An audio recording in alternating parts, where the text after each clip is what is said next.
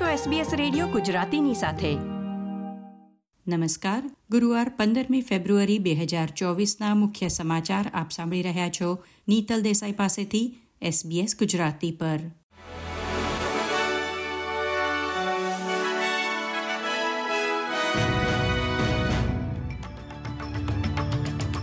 વડાપ્રધાન એન્થની એલ્બનીઝીએ તેમના જીવનસાથી જોડી હેડન સાથે સગાઈની જાહેરાત સોશિયલ મીડિયા પર કરી છે. તે સાથે વડાપ્રધાન પદ પર હોય ત્યારે સગાઈ કરનાર તેઓ દેશના પ્રથમ નેતા બન્યા છે. એન્થની આલ્બનીઝીએ વેલેન્ટાઇન્સ ડે પર જોડી હેડનને પ્રપોઝ કર્યું અને આજે ગુરુવારે સવારે તેમની એક સેલ્ફી શેર કરી કહ્યું તેણે હા કહી છે. ઓગણીસ વર્ષના લગ્ન સંબંધનો અંત લાવી તેમની પ્રથમ પત્નીથી જુદા થયા પછી એલ્બનીઝી વર્ષ બે હજાર વીસમાં મેલબર્નમાં એક બિઝનેસ ડિનર દરમિયાન જોડી હેડનને મળ્યા હતા. સિડનીમાં જન્મેલા જોડીના માતા પિતા શાળાના શિક્ષકો છે અને જોડી સુપરએન્યુએશન ઇન્ડસ્ટ્રીમાં સ્ટ્રેટેજિક પાર્ટનરશિપ મેનેજર તરીકે કામ કરે છે.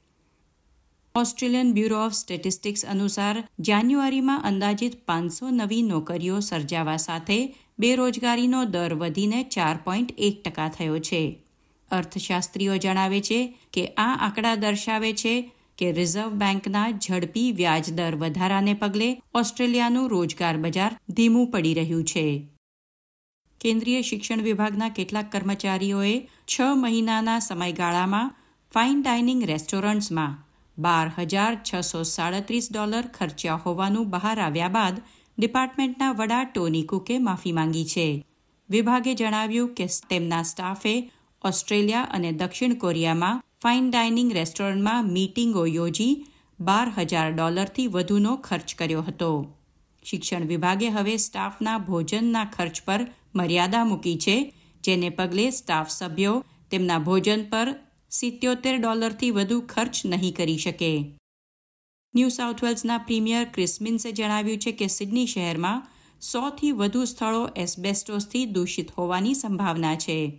તાજેતરમાં એન્વાયરમેન્ટ પ્રોટેક્શન ઓથોરિટીએ સિડનીમાં બસો સાઇટ્સનું પરીક્ષણ કર્યું છે, જેમાં વીસ સાઇટ્સમાં હાનિકારક એસ્બેસ્ટોસ મળી આવ્યું છે. આ દૂષિત સ્થળોમાં બાળકોને રમવા માટેના પાર્ક, ઇન્ફ્રાસ્ટ્રક્ચર પ્રોજેક્ટ સાઇટ્સ, વિવિધ રેલ કોરિડોર, એક શાળા અને હોસ્પિટલનો સમાવેશ છે.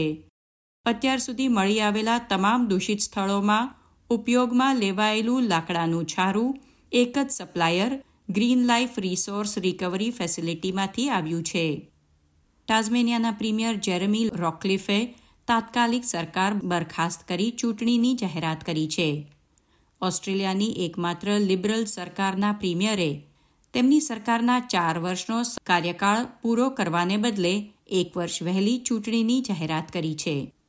બાલીના મુલાકાતીઓએ હવે આગમન પર પ્રવાસી ટેક્સ ચૂકવવો પડશે. સ્થાનિક અધિકારીઓના જણાવ્યા અનુસાર આ વસૂલાત સંસ્કૃતિ અને પર્યાવરણના રક્ષણ માટે ભંડોળ એકઠું કરવાનું પગલું છે. આંતરરાષ્ટ્રીય પ્રવાસીઓને પંદર ડોલર ફી લાગુ થશે અને લવ બાલી ઓનલાઈન પોર્ટલ દ્વારા ઇલેક્ટ્રોનિક રીતે ચૂકવણી કરવાની રહેશે. જો કે સ્થાનિક ઇન્ડોનેશિયન પ્રવાસીઓને આ ફી લાગુ પડશે નહીં. આ હતા ગુરુવાર પંદરમી ફેબ્રુઆરીની બપોરના ચાર વાગ્યા સુધીના મુખ્ય સમાચાર. આ પ્રકારની વધુ માહિતી મેળવવા માંગો છો? અમને સાંભળી શકશો Apple podcast Google podcast Spotify કે જ્યાં પણ તમે તમારા પોડકાસ્ટ મેળવતા હોવ.